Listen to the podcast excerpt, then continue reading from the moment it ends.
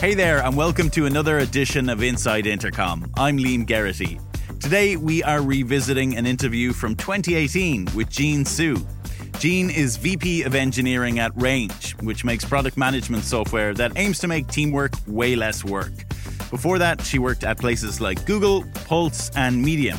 When we spoke to Jean, she was an engineering leadership coach, and she shared her advice on people centric management specifically how to bridge the gap between transitioning from an individual contributor to first time manager. In today's episode, you'll hear Jean talk about leadership voids in the tech climate, whether or not managers still need to allocate time toward keeping their technical skills sharp, and the importance of a psychologically safe work environment. Former Intercom editor Adam Risman was behind the mic for this interview. So let's head over to the studio to hear Adam chat with Jean Hsu. Jean, welcome to Inside Intercom. Thanks for having me. Yeah, it's great to have you here. So, you spent the last while of your career as an engineering leadership coach, mm-hmm. which we'll get into what exactly that means here in a minute. But for many years, you worked in house as a IC and engineering lead at a range of different tech companies. So, just to get us started, could you give us the cliff notes of your career today? I mean, how did you get here? Sure. Um, I started as an intern at Google. And that was my first and only tech internship, and I converted to full time so I ended up uh, moving out here from New Jersey, worked at Google Mountain View for about a year and a half on the checkout team. Left with not really any plans other than I want to see what else is out right. there. And I didn't, like from the East Coast, I didn't know what else was out there. And then I did a bit of Android work on my own and then ended up at Pulse, which is a news RSS reader. And I worked on their Android app for um, almost exactly one year. At that point, I was uh, recruited to the Obvious Corporation, which later became Medium. I worked on the f- first Medium prototype. That was really where I spent a lot of time as an IC and then tech lead and then eventually engineering manager. You must have seen Medium change and grow a lot in that time. And you were there for how long? Uh, about five and a half years. Wow. Yeah. So, so yeah, it was it was like five people on the product team when I joined, and then it was uh, the whole the whole company was I think 160 at its peak when I was there. And so, what was it? Was there an aha moment that drove you to then leave Medium and go into coaching, leadership coaching? Uh, I think the end of last year, there were a lot of kind of reflection points. I mean, I, I just I just turned 30. Uh, so you start to, you know, think about what you're doing with your life. And then it was the end of the year, which is also, you know, a common reflection point. I turned 30 in six months, so I've been thinking about this too yeah, much. exactly. It's a, it's a very natural time to, to question, you know, take a critical look.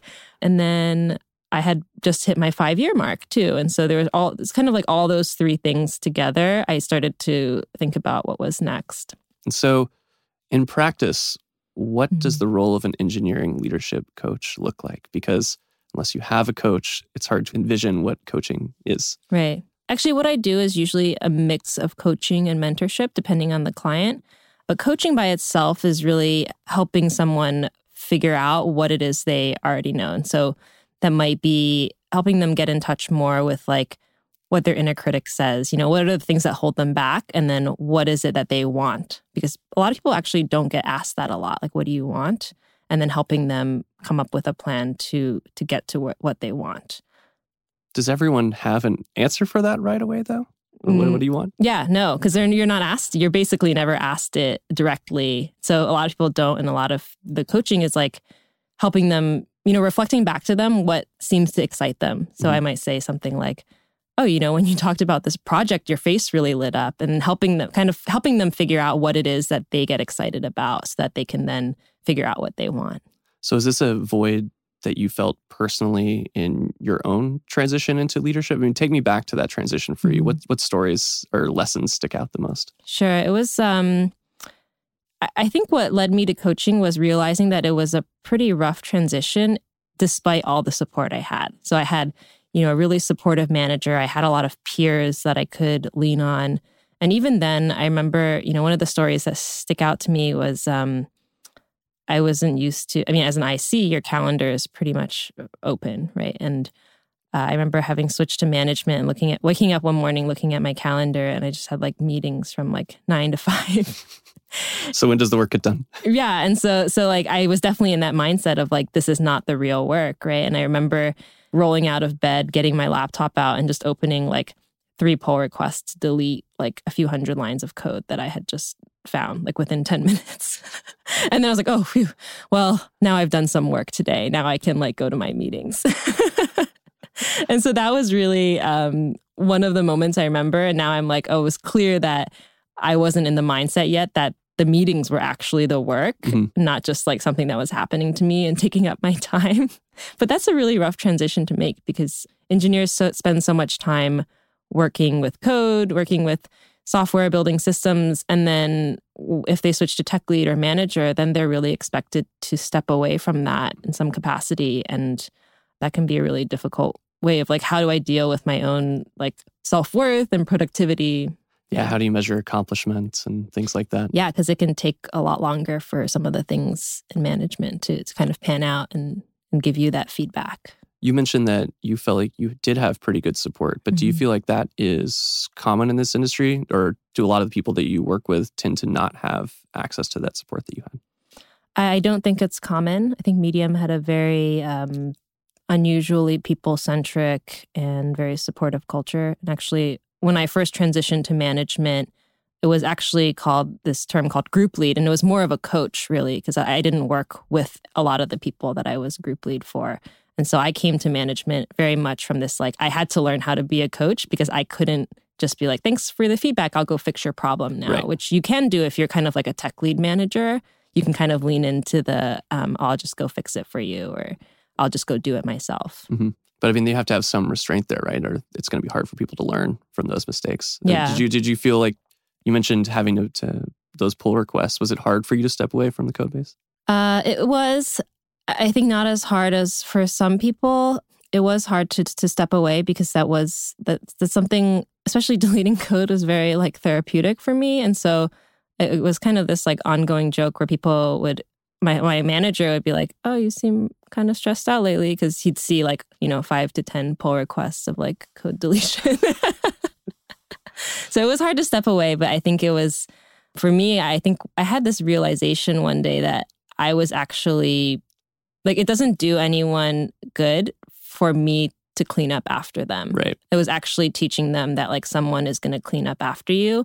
And I was kind of depriving them of the joy of doing that because I, I found it so joyful and I was I was really like taking it away. So in the time since your own transition mm-hmm. with a lot of people that you've worked with in the past year, do you feel whether they're first time managers or even people who are veterans in that type of role mm-hmm. that where they're struggling is in a lot of those same places, or is that landscape evolved a little bit?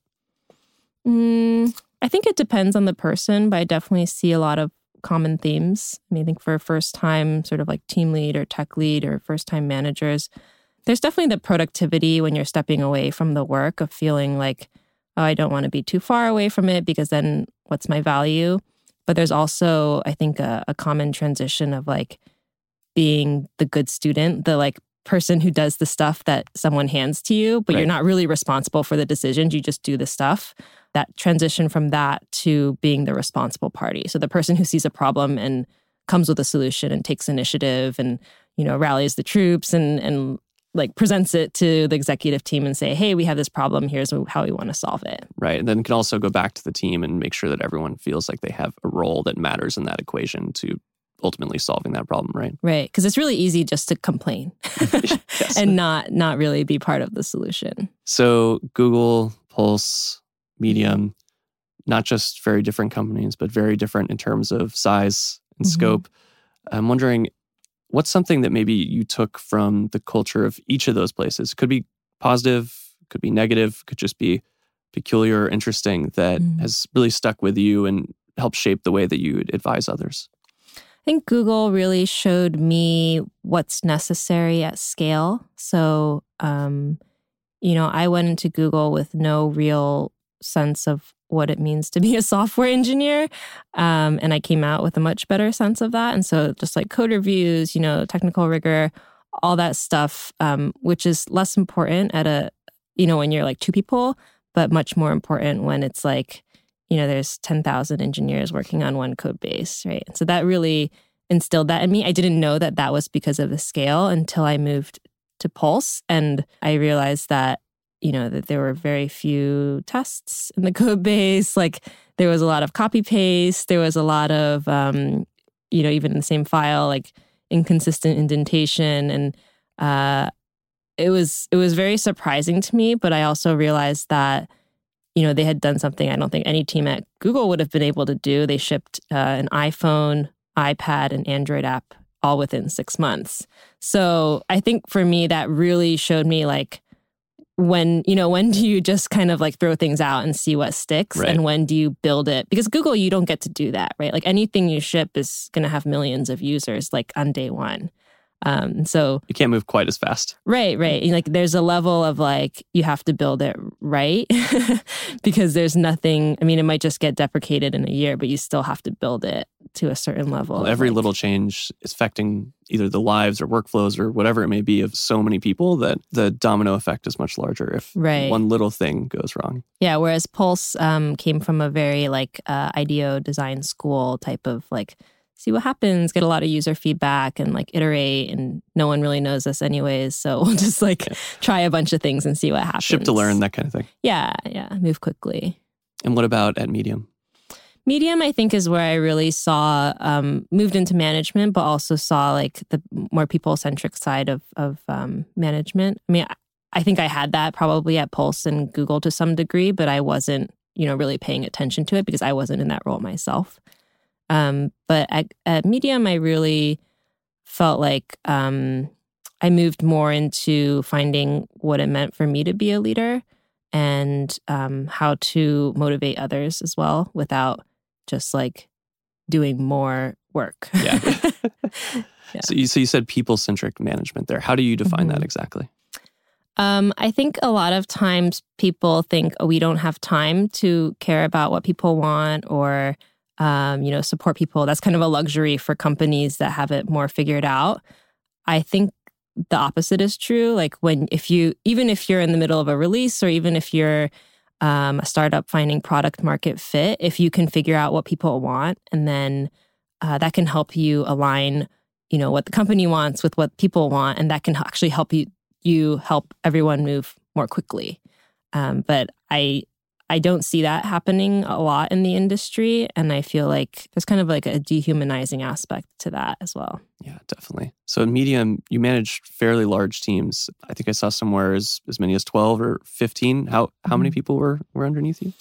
So we had an interesting structure. Sometimes I was running um, a product team with about 12 engineers, but I was managing maybe like three quarters of them, but Okay. then also had like four or five other direct reports. So anywhere from like 12 to 15 direct reports. So that's a lot. I mean, did you Mhm. how were you able to not just in terms of having regular one-on-ones with all these people but making sure that you had the the processes and structure in place so that all of those direct reports felt that they were getting the ample development that they needed in, in interfacing with their their boss and all that stuff that that's so important um, but when you have a team of say three direct reports versus Mhm. nine i mean time is is a resource with limitations right Yeah, it was really difficult. Like when I had, I think the most I had was 15 direct reports, Wow. and it was definitely a challenge.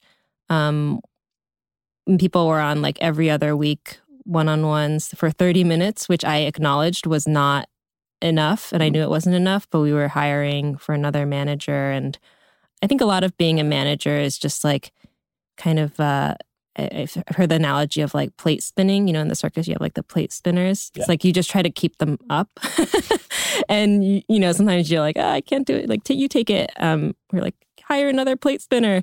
But yeah, there's times when I was just super upfront with my manager and was like, hey, this team is my focus, and like I'm doing the one on ones with these four people, but like I'm not really, you know, I'm not going to the meetings. And like, if something really dire happens, like, I'll let you know. But like, that's basically, I'm at capacity. Mhm. And I think just being really upfront, managing up, making sure that that was okay with my manager, because maybe he would be like, oh, well, eh, he was fine with it. He's like, yeah, I understand. Like, this is not sustainable and we're hiring. But, you know, he could have said, oh, actually, this t- other team is more important. Right? Right. And so just having like really honest conversations with him. Is there an i- ideal ratio of any kind, or is it too circumstantial to say? probably depends on the person. I mean, I can't imagine. I mean, 15 was really a, a lot. Yeah. I had a sweet spot of like, I had sort of had this idea that if I had like six to eight people, then I could support them really well, but also have time and space to think about some larger strategic things. But I know like at Google or some other companies, sometimes people have like 30 or 40 direct reports, and like that's not management. Right. I mean, that's something else, right? That's like having a reporting structure. Exactly. Yeah. A lot is written about moving into management without, at least in terms of engineers, without losing your technical edge. Hmm. Does that really matter in a position where your impact is, is no longer measured in code commits? Like, is it, how important is it to stay on top of those things? Or are Mhm. you ultimately being distracted by trying to do that? I think it depends on the person. I mean, I think there was this post recently about the like IC manager pendulum, Mhm. and that's pretty common to do IC for a few years, do management for a few years. That the best ICs back. were recently managers and the best managers were recently ICs. right, and that's that's a common career track. I mean, not track. I've also heard it called like a jungle gym. You know, because you know life changes, people change, and you might want different things. And so I think that you can.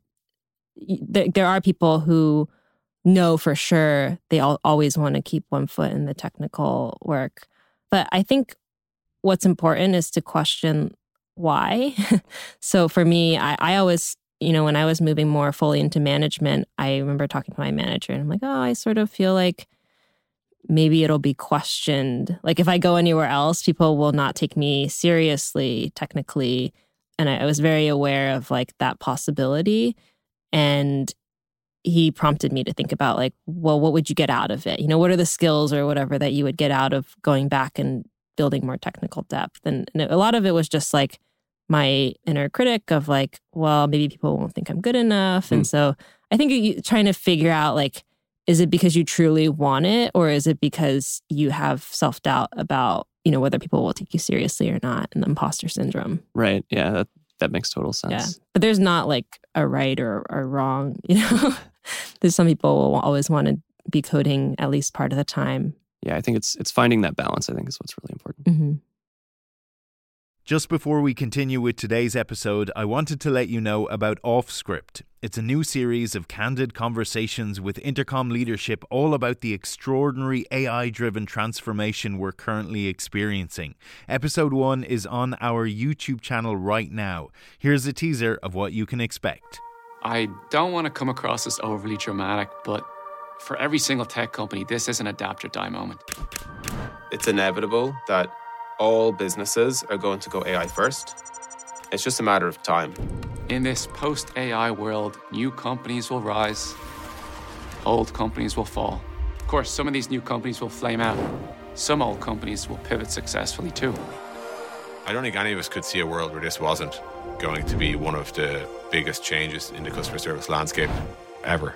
The world we care about is customer service, and it's so patently obvious that the old way will be quickly obsolete. We're racing hard to build a future which will result in better experiences and results for customers and businesses too. It's not just a product change, it's a mindset change. Let's make space to talk about all of this. We have so much we want to share. We want to explore these ideas in the open. We want to provoke new ones in you. We want to learn from your reaction. You just click the kind of like big stupid go button, right, and see what happens. Welcome to OffScript. That's all to come on OffScript. The first episode is out now. You can watch it on Intercom's YouTube channel, and we'll bring you audio versions of the episodes right here. Now, back to today's episode. So I know one thing that you're particularly passionate about that I think at least rose to more, not necessarily prominence, but I think was under a much bigger spotlight uh, Mhm. several years back when Google did their Project Aristotle. They found that the number one indicator of a successful team, more so than the skill levels of the ICs or anything like that, was a culture of psychological safety. I know that's something that's really important to you and that you've written quite a lot about. Just to set the groundwork for that topic, what does psychologically safe versus unsafe environment look like? I mean, what are the blockers that team members are running into or questions they feel like they can't ask? Can, can you paint that picture for us? Sure. So I think for me, a psychologically safe environment is one where people feel comfortable taking risks. Um, they feel comfortable failing. They feel comfortable having really honest conversations and, and being a bit vulnerable with the people around them. So maybe that's, you know, even if you're a leadership position, like opening yourself up, like having people see that you make mistakes and you're human. Um, and that can really set the stage for what goes on like in the layers below Mhm. you know a leader i think psychologically unsafe sometimes it's not super obvious but one of the things i've seen is like you know people aren't taking initiative that that's pretty common where it's like oh we're people tend to say like oh we need to hire more like mission aligned or like go-getters you know? And it's like well what about the people you hired? You Right. You hired them for a reason. right. And um, i think a lot of the times it's sort of people don't feel comfortable or or safe stepping up and saying hey i have this idea because maybe in the past they've been shut down or criticized without being recognized for stepping up. And then i think there's also like just the level of conversations people are having you know if you find that like people are only talking about work or people come show up and they're always like things are fine you know and there's not really much depth to the conversation Right. that can also be an indicator of like not really psychologically safe So, how do things tend to get this way? Because usually, when mm-hmm. it's only the first handful of people in a room, they're all questioning, breaking everything, and they have such great rapport. Is it a lack of onboarding for new people? How? I mean, it's it's. I'm sure it's gradual, but Mhm. how do things come so stale, where people feel like they can't question the status quo in a working environment? Hmm. I think it's a, bunch of factors. I mean, some of it is where people come from. So if people have come from a more toxic workplace, they may just assume that that's the way things Mhm. are. Or maybe, you know, you add in a layer of management and people suddenly assume, oh, those are the people who are making the decisions and now I just execute. And when those changes happen, not having those conversations around like what are expectations and what are the things you can bring to the table, I've seen that a lot. So, is that a really important thing then? Where because I know as startups grow, hierarchy is one thing that Mhm. ultimately has to be introduced. So being more proactive in terms of how an additional structure within the org is actually going to change or maybe not change the way people work. Mhm. Yeah, being super clear about what it means to have a layer of management, right? Because some people are used to management being like, well, this person is just going to decide what I do. Like every interaction with them is them like judging me and, you know, jotting down notes for the next performance review. Right. Is my are my goals green or orange or red? Right, right. And um, I think a lot of people haven't experienced management as like, hey, I'm here to help you, you know, the servant leadership aspect of it. And so being super clear and building that trust early on is, is really important because otherwise people just make assumptions about what their manager's there for. Right. So for anyone in management that might be listening to this episode of the show, is there any types of whether it's something formal like a, a questionnaire or an activity or maybe just more informal questions they should be asking themselves to take stock of, of where their team is on this this spectrum of psychological safety hmm I know there's like a few different types of like surveys that you can do because sometimes people, like if it's really bad, people are not even going to feel safe. to yeah i mean are these problems are these problems fixable I mean, how do you course correct if things go south in this way I think it requires pretty upfront and honest conversations. I mean, I think it would be hard to admit that things are are not going well. So there's a level of vulnerability in just saying like, "Hey, you know, we took the survey and this is not this does not look good and Yeah. like let's let's figure out what to do with that." Right? But I think it really comes from leadership to set that example. Is this something where more unconventional team building exercises, like say an offsite, could help play a role in terms of just having people break down barriers and be more comfortable building those relationships so that when they are in the workplace, then they can have those tougher conversations about, hey, maybe we need to see if the system's are still the right solution that's been in Mhm. place for so long and being able to question those things. Sure. Yeah. An offsite can be a great opportunity to kind of take a pause from where whatever is the day to day and, you know, depending on the offsite activities, but doing things that are more like trust building or talking about, you know, what's important to people. That could be a good way to build, to kind of like jumpstart some trust building. So, one of the best things about being an engineer at a startup is the feedback loops. Mhm. And when you're in the weeds as an IC, you're experiencing those all the time. And then when you move into a management role, a lot of those things you're working towards are you're in, you're in rooms having conversations about long-term, quarterly, annual company goals. Mhm. How do you make sure you don't lose sight of the small successes that your team has and continue to celebrate those as opposed to measuring everything to all right, that's that's great, but how does it play into this overarching company goal that I'm now having to report on to my supervisors within the company? Yeah, it's um it can be difficult because the feedback loops are longer and so sometimes you know, you might think of like the team execution in a quarter, you know, how people how how motivated are people? How is the team executing this quarter? And that that can be sort of a you know, long enough that if you make any changes, they can they can percolate a little right. bit. Some of them are just like you know, you don't you might ask for feedback, but some of it you you kind of have to like make up. Like I mean, I remember this one time I I had a direct report and I he wasn't that happy about sort of the way projects were being assigned. Or it wasn't even projects, it was mm-hmm. more like tasks.